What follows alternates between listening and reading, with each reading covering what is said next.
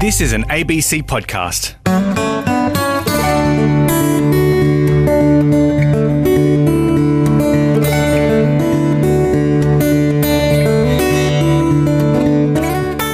Hello, I'm Kath McAloon. Welcome to Country Breakfast. Parts of Europe, the USA, Canada, and East Asia have sweltered through a summer marked by intense heat waves. This morning on the show, we'll take a detailed look at one of the biggest in China. The party state is on high alert. This is the biggest drought, reportedly, that China has had since 1961. And that was from the Great Leap Forward, where tens of millions of people starved to death.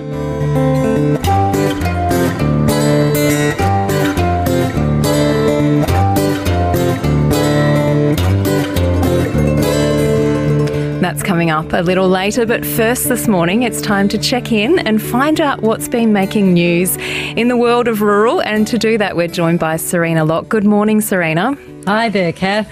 Now, Serena, it will come as no surprise to anyone who does the family grocery shop that it has just got more and more expensive this year. And now it seems that consumers are looking for cheaper options when they go to the shops. Yeah, and they do exist. So consumers are turning to frozen and canned vegetables because we've seen the bad weather, input costs, and COVID disruptions really push up the price of food. CEO of Ritchie's IGA, Fred Harrison, says he's never seen the cost of fresh food across fruit and vegetables of all types remain so high for so long. Now, he says sales of fresh beans are down 60 to 80%. And the issues that Australia is facing with weather, cost inflation, and a shortage of workers, he believes these high prices might last for longer than normal. There have always been times where there might be two or three different products that have been impacted because of either fires or floods. But it's not two or three products. We're now seeing most produce items impacted one way or another. So this is the first time we've seen produce prices so widespread as far as uh, impacted with increased cost and therefore retails to consumers. So I would say in the 47 years I've been in the industry, this is the worst I've seen uh, fruit and veg generally.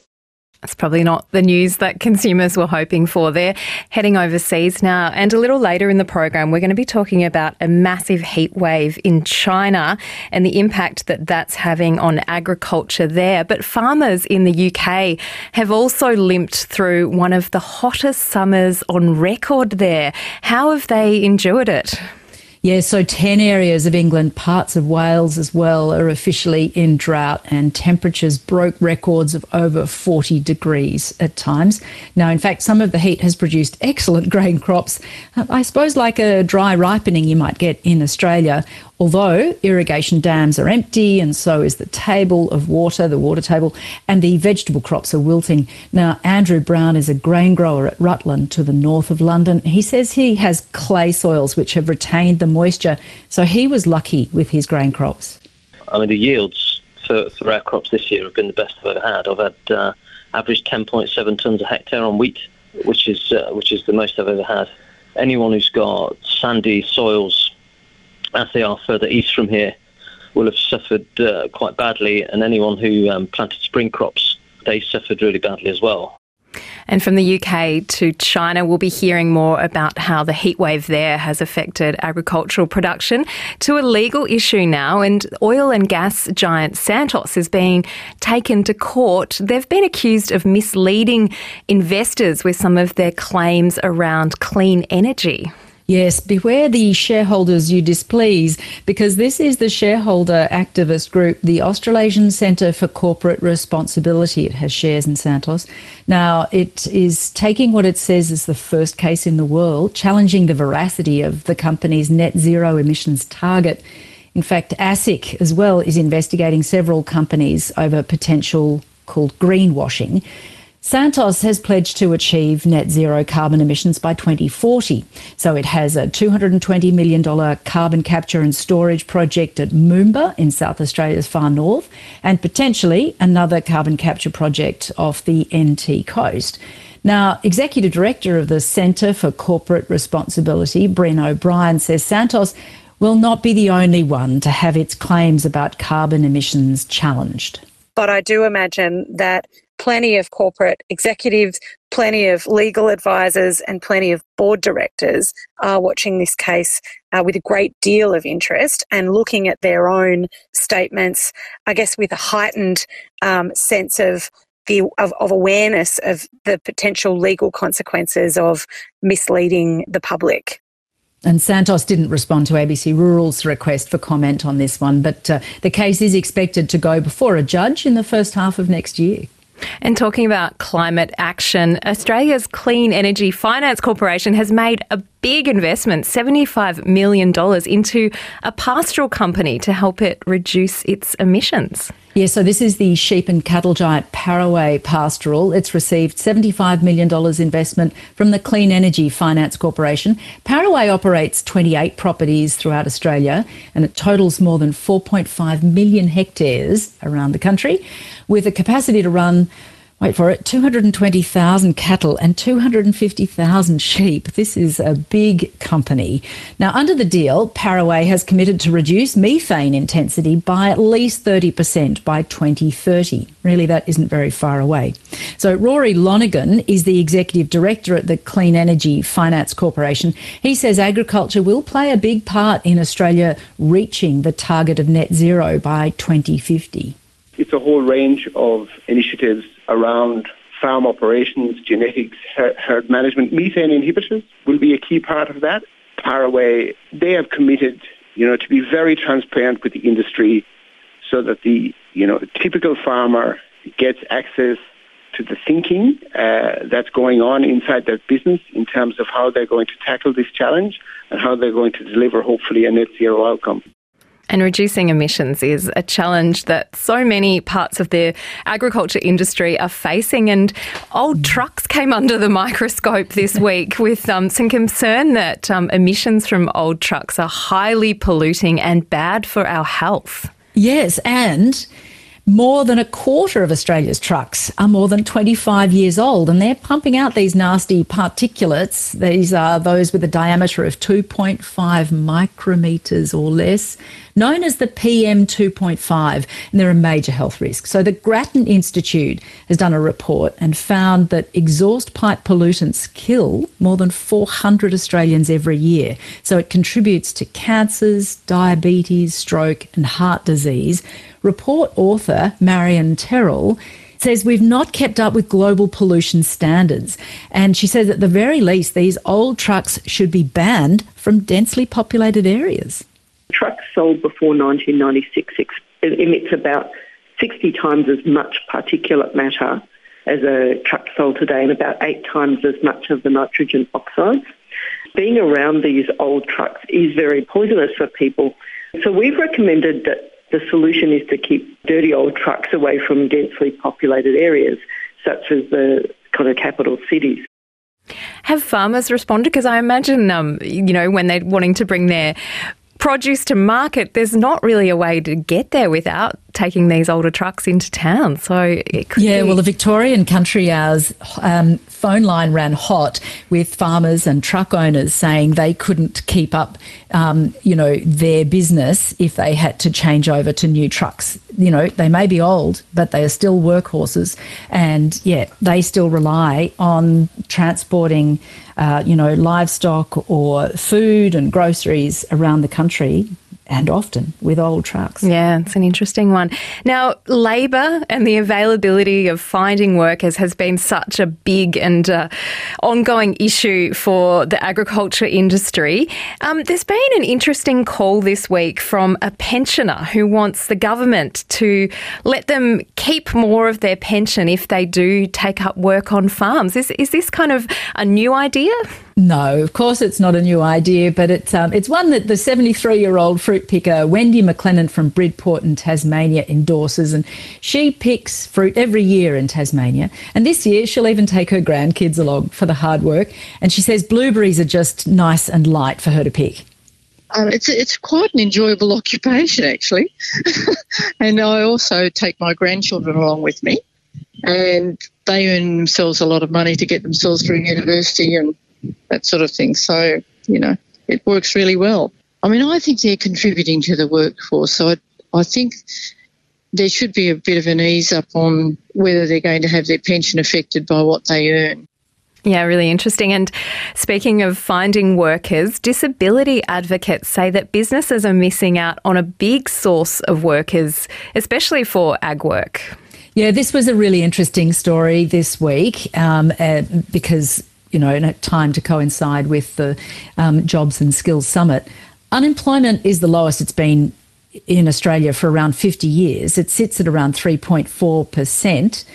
Uh, but for those with a disability, the unemployment rate is around 10%. And we know farmers are crying out for help and they may be overlooking some willing workers. Federal Disabilities Minister Amanda Rishworth held a roundtable on the disability workforce ahead of the National Jobs and Skills Summit in Canberra this week. And Daniel Stewart is one of those. Now, he got his degree in forensic science from university, but he couldn't get work in his field. Look, in part because he has Asperger's. Um, but he got a break at a flower farm at Maleny, and he's right at home there. The work I do here is not unrelated to forensic science. How is that? Because I'm pulling all the criminal weeds out from the, the plants and I'm also patrolling all the criminal thistles like a policeman. I love it's it. such a good story. yeah, it's great. I love his attitude. yeah. You can read more about his story um, and the flower farm employing people with a disability. So you can go online at ABCRN Country Breakfast homepage and it'll be there. Fantastic. Thank you so much, Serena. Yeah, good to talk to you, Kath. You too. We all do it. It's one of the basic skills we learn as kids that colour and shape our world. But it's not all rainbows, stick figures, and beaming suns. Drawing is also a life skill. And on The Art Show, I want you to join me and the artist Lily Mae Martin as we try to recover the lost art, including tricks and hacks like how to master illusion and capture perspective. The drawing board on The Art Show with me, Daniel Browning, Wednesday morning at 10 or anytime on the ABC Listen app.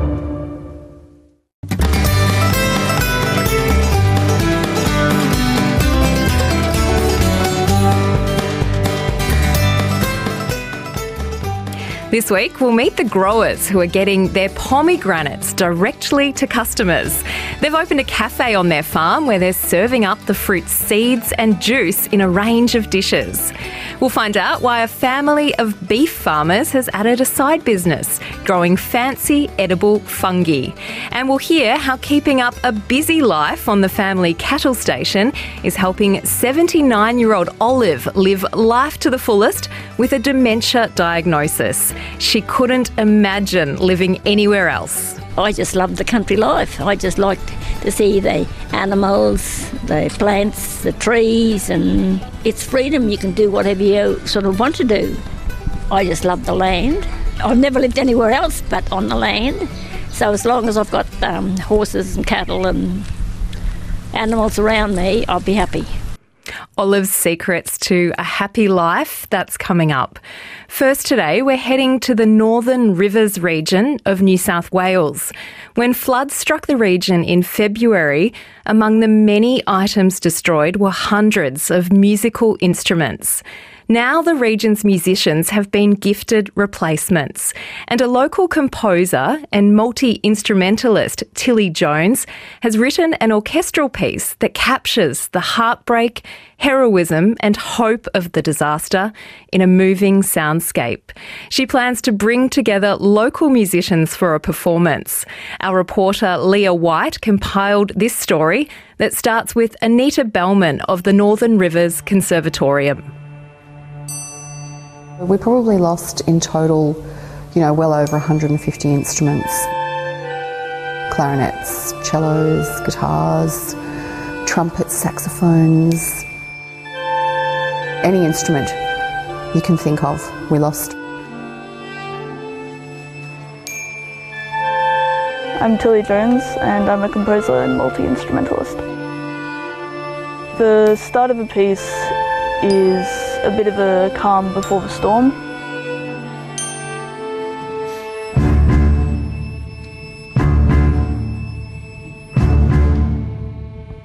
That progresses into real bulk of the piece with the timpani doing a low rumble, got a xylophone doing a dissonant trill to emulate the sirens and the alarms, and I guess the real fear that was going on at the time. Think it's a really big challenge to translate something of that magnitude into music. I kind of used the piece as half a bit of a retelling, in a way, of the floods. And then the other half a bit of a tribute to everyone involved.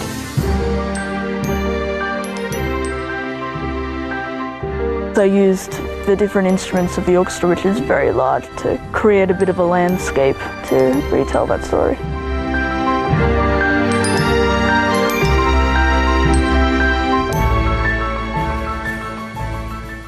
Based on the predictions that were coming out at the time, we felt that moving everything to the first floor, we'd done a good job of preparing for what was to come. I'm Anita Bellman, I'm the Executive Director of the Northern Rivers Conservatorium in Lismore. So I realised that things wouldn't be okay when I woke up on Monday morning. To come up halfway up the windows on the first floor of the building where, where I'm sitting at the moment is the admin offices, and it, it just, I mean, it looked like a giant had picked the building up and just given it a bit of a shake, and things were just, you know, so topsy turvy, and you know, everything was upended. I don't think I'll fully ever be able to process it. I was helping there on the first day after the flood where we threw out hundreds and hundreds of instruments, including some of my own. So, kind of having that end goal in mind of bringing everyone together with the new instruments and I guess bringing music back to the community kind of helped me in dealing with it. After the flood, I was so disappointed when I realised that my Maton guitar was covered in mud and water and broken. My name's uh, Stella Ratmond, and I'm a recipient of um, a guitar through the Resound program. The three things was my cat and my dog and my guitar that I was hoping to rescue from the flood. So I've got the cat and the dog, and but not the guitar. I felt guilty that I hadn't rescued it but I didn't realise the flood would be so huge and it wasn't supposed to come into the house. Was a black one, wasn't there, as well? Resound is a music instrument drive. What we do is we take donated instruments and we redistribute them to people who have lost instruments in natural disasters. Rachel Hocking. I'm the manager and founder of Resound. Oh, ah, thank you. Oh, that's okay. And hug. okay. oh, take care. It's a big deal for people who have lost a lot. Often replacing a musical instrument is one of the last things on the list to be replaced because the immediate needs need to be met. There you go. Thank you so much. Oh, that's okay. But for musicians who earn income from it or who um, play it every day, it's a big loss. It's, it's, it's something normal that they were doing that they've lost. I can remember thinking in the first week about the loss, the loss not just of our musical instruments, but how much loss there would have been right across the community. So Resound has, I think that they're up to, you know, over 200 instruments throughout the community, and the Conservatorium has received donations of well over 200 instruments as well. To receive the guitar from Resound, I was just stunned. I thought, wow, this is beautiful. It's a lovely guitar. And just to have this gift was just fabulous. Having the music there and the guitar, it's been like light coming on, you know, like a Christmas lights or something. I turn them on, get the guitar out, the lights come on. Then when I'm finished, then the lights go off. It really does mean so much to me to have my friends, my family and my colleagues at the conservatory and play it and also even people I don't know through Resound um, to be playing this piece. I'm really excited to hear it and see what comes from it. For me, I think some of the greatest pieces of music have come out of really traumatic and tragic events. So I think music really has the power to help people process trauma and go through a healing process.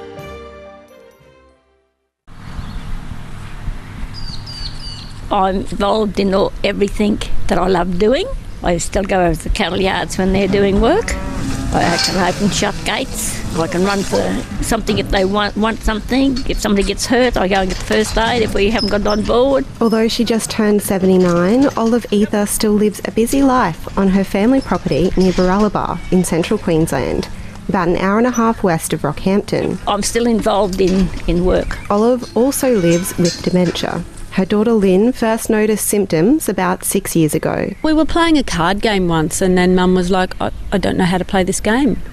I don't know how to play. And I was like, Mum, you're a champion at cards. And so, just a change in ability to do something for one moment, and then the next day it was it was fine again. Mum was a, a, a, bit emotional at times, and she was always, you know, the steady rock. And then she just felt there were some highs and lows, and there were some tears sometimes, and I was like having a double take.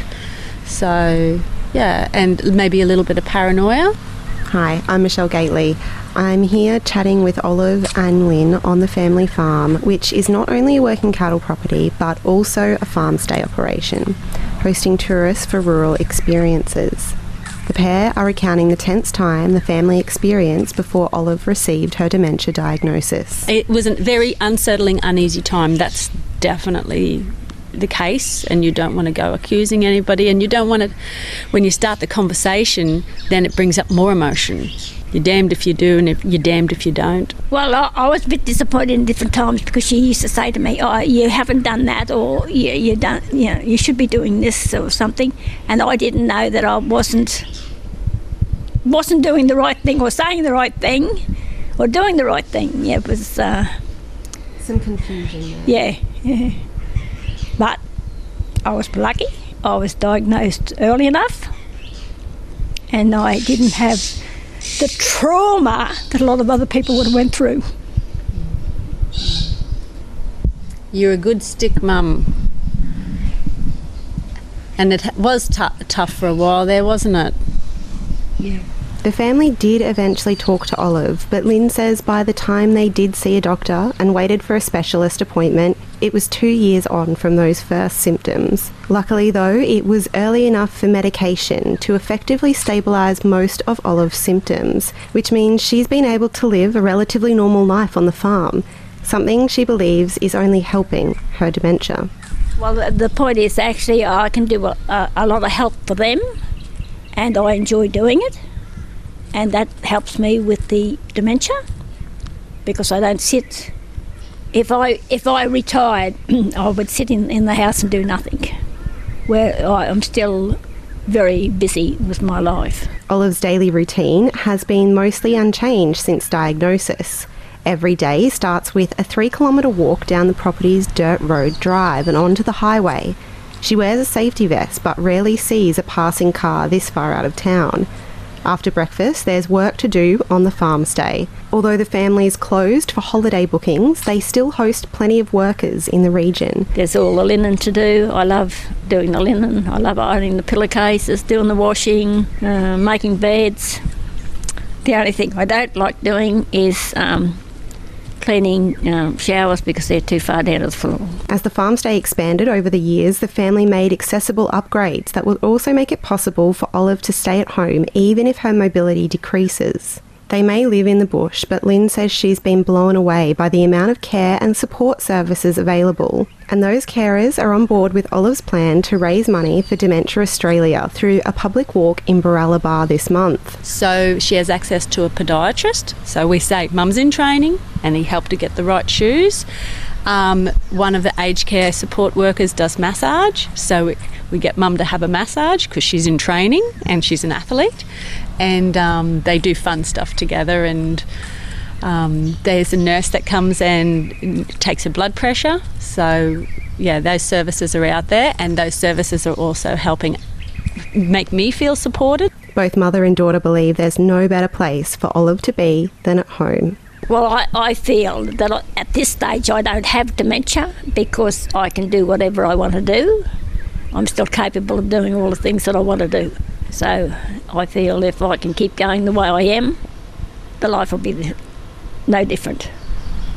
What is it you love about being out here? Why do you never want to leave? Well, the point is actually I've never lived in a, in, in a town and I just love the country life. I just like to see the animals, the plants, the trees, and um, it's freedom. You can do whatever you sort of want to do. I just love the land. I've, I've never lived anywhere else but on the land. So as long as I've got um, horses and cattle and animals around me, I'll be happy.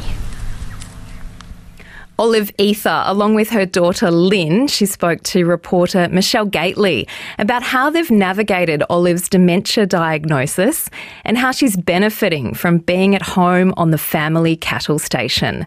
Before that, Leah White brought us that beautiful piece about an orchestral composition that was written in response to the devastating floods in the Lismore region of northern New South Wales. And you can see more on both those stories. Just head online to the RN homepage page and look for Country Breakfast. I'm Kath McAloon with you on RN. Still to come, the Farm Cafe with a view of rows and rows of pomegranate trees. And from meat to mushrooms, we'll meet the cattle farmers who are adding fungi to the locally grown produce they're taking to market.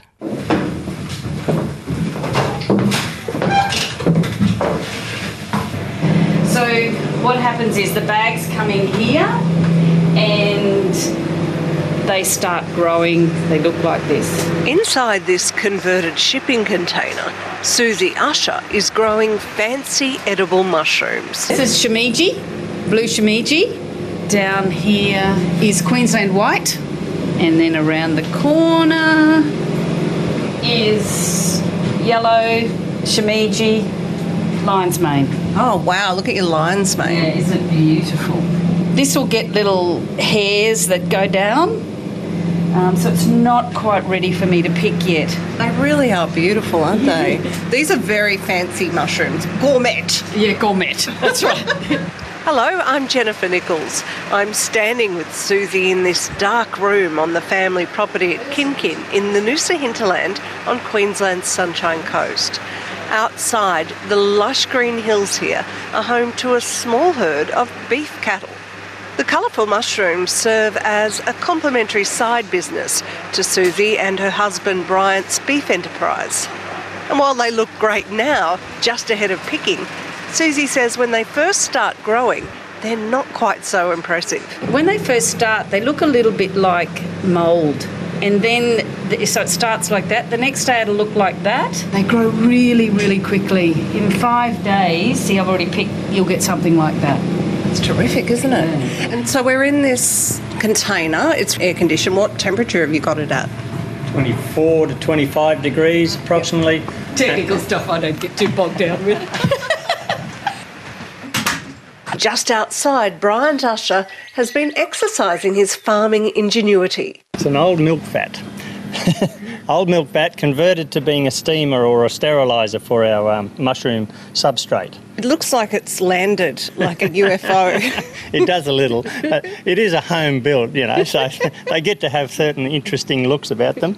So we just use a normal um, urn that you might get at the CWA and turn it up full bore so it's just boiling the whole time and putting steam into the vat.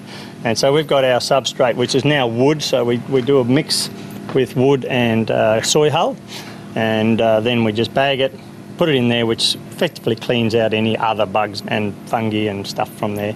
If we're talking about substrate and you've never heard of it before, it's what the mushrooms grow in. That's correct, yes. And why did you want to get into mushrooms, Susie Um, Usher? Initially, my desire was to do medicinal mushrooms, psilocybin mushrooms, but there's so much red tape with it currently. So we thought, righto, we'll set it up, we'll grow eating mushrooms. We are now growing lion's mane, which you'll see in the next room, and that is a medicinal mushroom. So I'm pretty excited about that. And then because we sell beef, I really wanted to find an alternative for those people that don't eat beef. So mushrooms, I don't know, mushrooms is, I just fascinate me. Yeah, they're exciting mushrooms. They're delicious They too. delicious. They're really yummy. And this goes back onto the paddock. We make a compost and goes back onto the paddock. So everything's cyclic. So that's really important to us. Would you like to describe this room for people who are listening? Uh, it's a 20 foot container. We've got shelves and we have shelves of different degrees of where the process is for the mushroom. These ones, they're ready to go out. Those bags are ready because they've got all the white all the way through them. So those bags could go into the next room ready for fruiting. These ones, these are got a little bit of white, a little bit of br- um, wood, so they're not ready. Wow, you must have had a very steep learning curve with this because I understand from talking to other mushroom growers that there is a lot to it. It's not necessarily easy. No, it's an interesting industry. Because we're regenerative farmers, we're used to helping each other in the beef industry. and that doesn't happen much in the mushroom industry. Everybody wants to hide their secrets. Um, we have a, our other business partner, Alex, our son. He's probably the mycologist behind a lot of the technology and how much water to add and what to add to the wood bags. So he does all that research. He, behind you, you'll see a lab in there, and that's where he does all his mycology. Have a quick look here. We're in the lab. The lab. So the lab has a filtered flow form, so that the air coming out of that little unit there is, is clean of any bugs and stuff. So he can do the mycology work in front of that. You'll see some petri dishes there. He's actually culturing the spore. So we've got our own grain spore as we go forward. Because that's probably our biggest input is the grain spawn at the moment to buy it in. And it comes from Melbourne of all places. So it's got to come a long way. Thank you. Their son and fellow fungi fancier is busy cooking up innovative ideas. I left the laboratory and caught up with Alex Thompson Welsh at Eastwell Farm's stall at the Noosa Farmers Market. So in the past couple of weeks, we've had uh, the grow kits added to our range. We've got the pink, white, yellow, blue shimeji, and the lion's mane, and then we've also got some dried lion's mane now. The grow kits are going like hotcakes. People love them because it's just so easy. You know, everything's done for you in the box. You just take it home and rip open the window, and voila, you're away.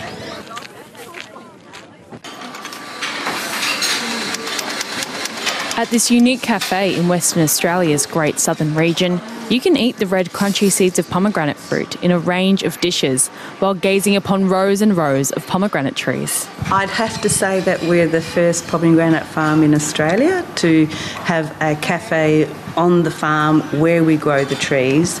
And uh, it's a bit hard to be a first these days, so it's lovely to be able to provide that. That's Deb Walker, who, along with partner Robert Sutton, are the co owners of Pomegranate Hill Cafe, on a farm about 40 kilometres north of Albany in southern WA. They've been growing pomegranates here since 2017 and have opened a cafe this year as a way of promoting their fruit directly to customers. It was our dream probably three years ago to actually have a what we called a pomegranate shack on the property, so we didn't have to go into the markets. And if people are out this way, they can actually call in and um, sample the fruit. And uh, this was an extension to see what you could do with the fruit and actually try the, the pomegranate in cooking and, and the juicing and, and that sort of product. Hello, I'm Sophie Johnson.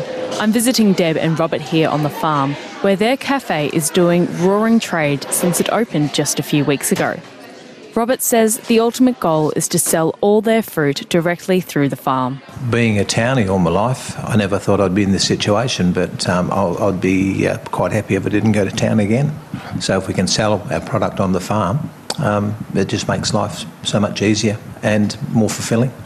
Plus, we also wanted to cut out the, the middleman because we the whole idea of us p- growing pomegranates was to provide the fresh original fruit at a reasonable cost because of its uh, high antioxidants and its um, benefits, health benefits, that we wanted people to be able to access them. And pomegranates, it's a bit of a niche market. Can you tell me a little bit about how that's been for you? It's about educating the people. Generally, they think the pomegranates, you put them on your salads, but there's so much more you can do.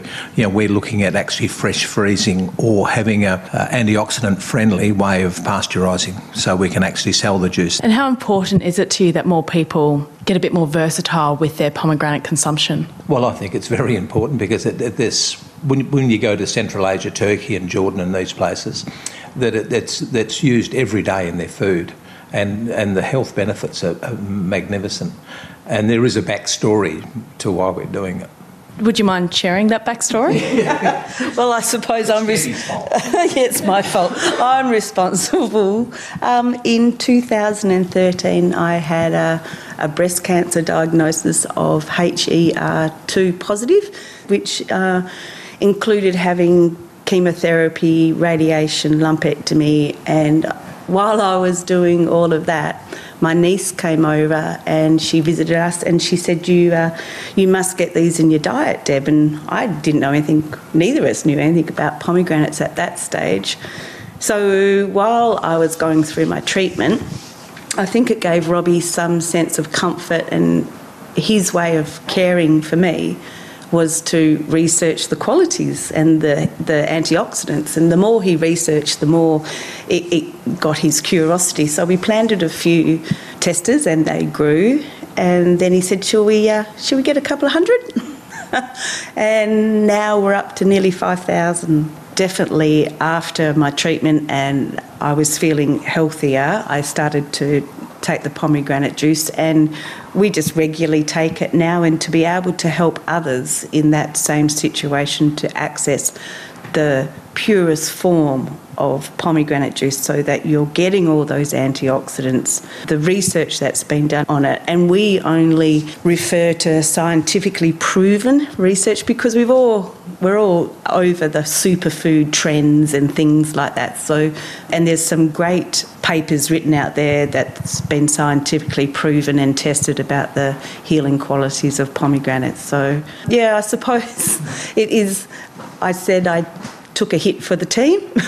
but here we are eight years later, and I'm in remission and thoroughly uh, fills my heart to see what Robbie and I have created. And yeah, it's been an, a really uh, fun, tumultuous, but now fulfilling journey. So, this is a real dream come true for you guys. Yeah, it's been, and it's not really till you repeat it to someone else, like hearing our own words, that we can sit here now and look at it and gosh, yeah. Yeah. Co owners of Pomegranate Hill, Deb Walker and Robert Sutton. They were speaking to Sophie Johnson about their new cafe in southern Western Australia.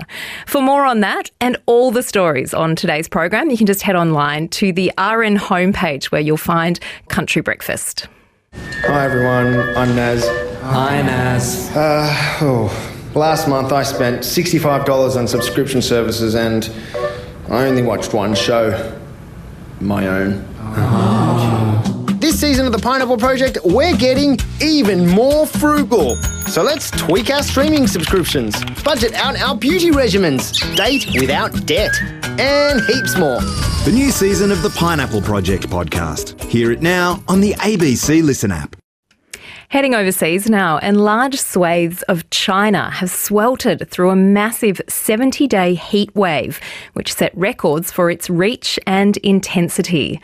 The long hot spell saw factories shut down and rivers run dry, as well as having a significant impact on important crops like rice. Clint Jasper spoke with University of Queensland Associate Professor Scott Waldron about its impact on agricultural production. So the area affected by the drought and the heat wave covers a vast area um, from underneath the Tibetan Plateau in the west, Sichuan, Chongqing, and then follows the Yangtze River about 1,500 kilometers to the east, so through provinces like Hubei, Hunan, Jiangxi, Anhui, and indeed some reports, you know, that the drought has affected some parts of Jiangsu in the east. So it, it, it forms a band, I guess, through the middle of China, and it's not as wet as South China, and it's not as dry as North China. It's somewhere in the middle, roughly a thousand millimeters of rain per year, give or take. Give or take quite a lot because of the diversity of the area. Is it an important food producing region for China? Very important. Because it's such a large area, it's diverse, so it produces a lot of different agricultural products, including, you know, in that between a third of all China's rice, if an, and if it extends to the east, up to a half of China's rice. And importantly, most of China's rice, about 75%, is harvested in the northern hemisphere autumn, which we're coming into now. So that's directly affected by this drought uh, that we're uh, experiencing at the moment. So it's going to have a huge effect on rice, um, potentially on other grain crops. Soybean is the main one, uh, but also a range of other horticultural crops and, and livestock. And how is the Chinese government responding to this? I think they, they said the heat wave had gone for some 70 days. Yeah, that's right. Um, yeah, I mean, that heat wave for about 70 days, the drought since the beginning of July, so that's an extended period.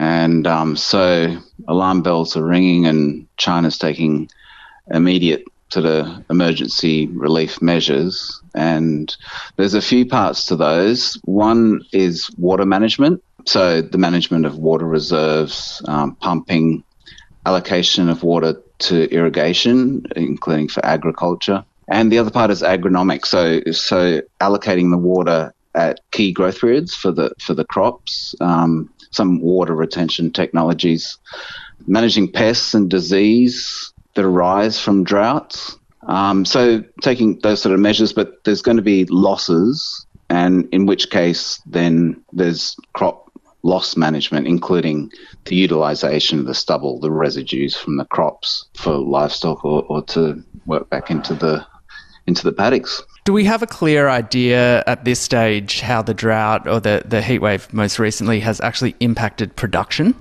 Um, we don't know exactly because harvest hasn't started yet, but um, all the images and, and the ground trials suggest there's going to be heavy losses um, for rice and soybean, and they're going to be mediated by the sort of measures that we just talked about from the state, but there'll still be losses.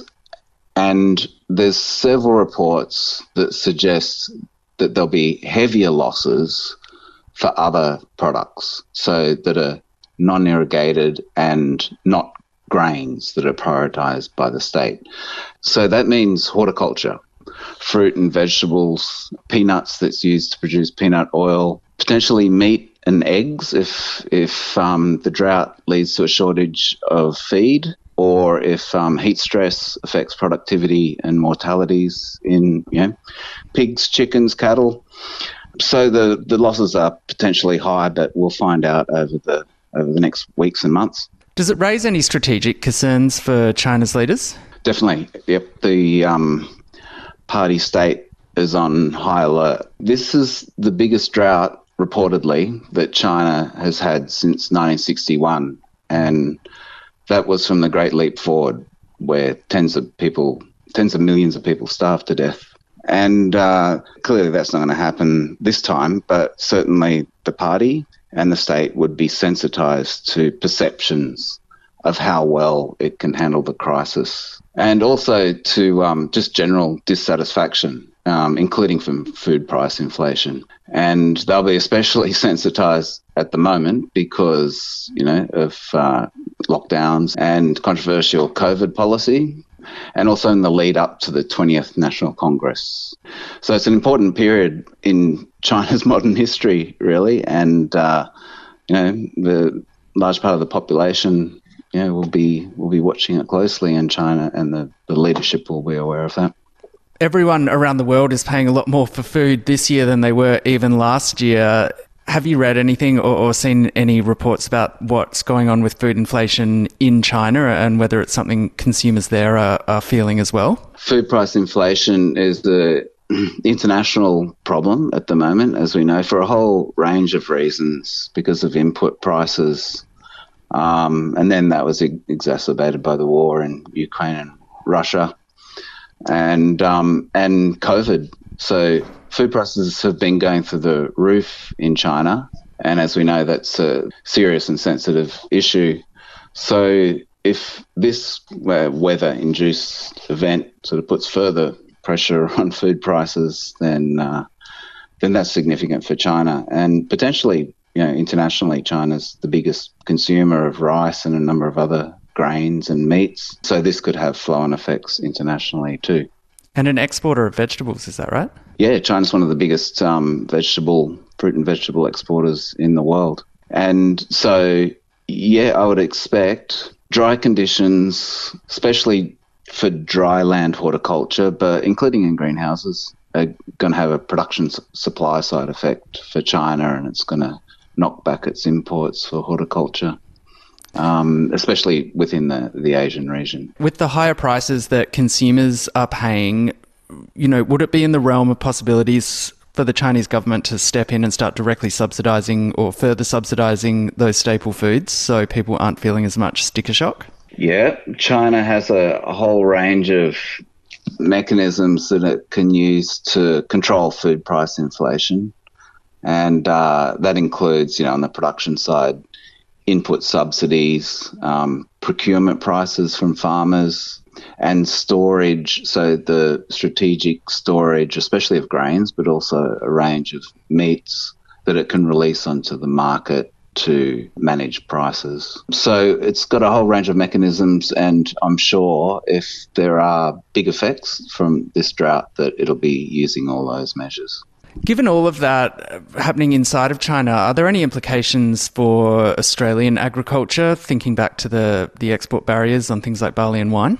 There's going to be effects for Australian agriculture through prices, I think. I mean, prices are already buoyant and we're looking like we're going to have another excellent harvest. So the volume's up, the prices are high. They've, they've, there's been a bit of downward pressure recently, but this might stop that sort of downward pressure. Events like this, so that's going to affect, you know, have a positive effect, effect, I guess, for Australian prices and farmers.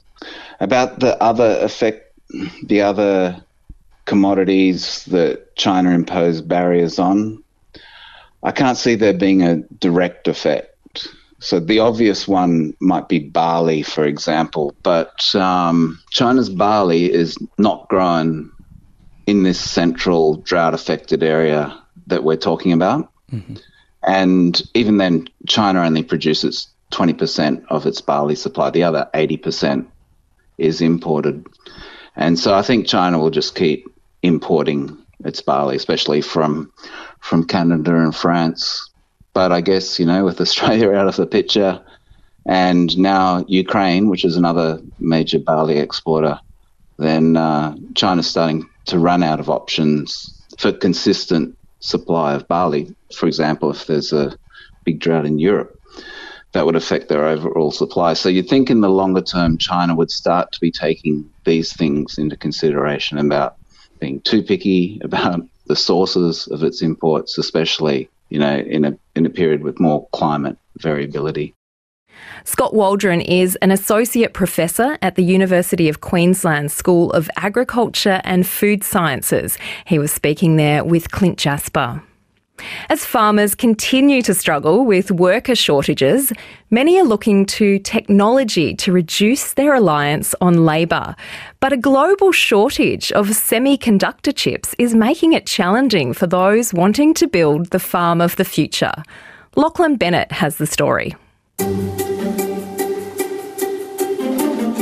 Semiconductor chips are the backbone of a vast array of electronic devices, from cars and computers to everyday electronics. They're also needed on the farm to produce ag tech products like remote monitoring devices for irrigators, water troughs, or electric fences. But a global shortage means ag tech manufacturers need to adapt.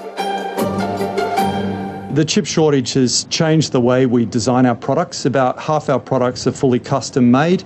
That's Tom Mills. He runs an ag tech company called Agwan. For the custom made components, what we need to do now is essentially look forward at uh, what chips are available pre-purchase those chips and then design our equipment or refine our designs around that. But because we have uh, in-house uh, software control of our software in-house and we control all our firmware that allows us to iterate quite quickly. It's not the best time for a chip shortage. Farmers are already struggling with worker shortages and some had hoped that technology would allow them to cut down on labour and improve productivity. The pressure's been around for a while to improve productivity on a per person basis. In Australia, we've fallen behind um, because we've not invested in this technology to date. Um, that's why a lot of the automation technology you find in dairies and so forth is, is sourced from European countries because they've um, had to pay staff a lot more over there for some time, and because of it, it's forced them in that automation direction. So we're sort of playing a little bit of catch up here in Australia. Technology is becoming an increasingly important part of many industries. But how did we get to a point where a core component of so many electronic devices became in short supply? It's hardly surprising that COVID is the culprit, but that's not the whole story. Lockdowns triggered a consumer electronics boom as workers and students rushed to buy computers, cameras, and other devices so they could work from home. But as demand was soaring, supply took a hit thanks to a severe drought in Taiwan. Because chips require vast amounts of water to produce, and the world's largest manufacturer is based in Taiwan, things got a little tough. So much so that the United States government made a billion dollar decision. Legislation, which has been several months in the making, would set aside more than $50 billion in subsidies for chip makers in the US. While supply might be challenging, James Walsh from ag tech company FarmPulse says it hasn't dented demand. So I think uh, the progressive farmers are always looking for that. They're always looking for the edge. And we're fortunate with agriculture being so uh, buoyant at the moment. People are looking for those efficiencies for when things might get a bit tighter. So they're willing to spend money on technology uh, as long as it gives them value. Um, I look at it as another tool that's in the shed and the thing thing is you, you want to be um, using that all the time and saving your time, labour, um, the amount of input you put into the farm. Farmers have already faced long waiting periods to get a new tractor, so waiting for tech isn't out of the ordinary. Anyone who's in uh, technology and trying to source uh, raw materials have had problems. Um, most of our clients have been very understanding because they realise that uh, across everything we're trying to get at the moment, there's shortages. So uh, our biggest thing is to manage expectations. Uh, you know, we try to under-promise and over-deliver is our motto, and people appreciate that. If we can't get things, you know, we let them know. We try to look for alternatives. As the disruption of COVID fades and manufacturers start to ramp up production, many hope that the chip shortage will start to ease. But in the meantime, early adopters of ag tech, like Longford farmer Charlie McKinnon, are already reaping the rewards. He now has a network of remote monitoring devices on his farm, but he remembers how much running around he had to do before he got them installed. Going to every single pivot um, every day, driving to every pump site at least once a day to start it up. If there were any problems, back down to turn it off, back up to the pivot to sort out the problem, back down to the pump to start it up again. A lot of lot of driving around, and then also, uh, yeah, going to bed at night with the irrigators running, uh, waking up in the morning to see if anything had gone wrong. Uh, yeah, so, and then to go from where we were to this, and with this tech, which it's made life a lot easier and saving us a lot of time and money as well. Tasmanian farmer Charlie McKinnon ending that story from Lachlan Bennett. And that's the show for today. I'm Kath McAloon. Country Breakfast was brought to you today with the assistance of Clint Jasper, Serena Locke, and Matthew Crawford. Stick around for more great listening coming up here on ABC RN.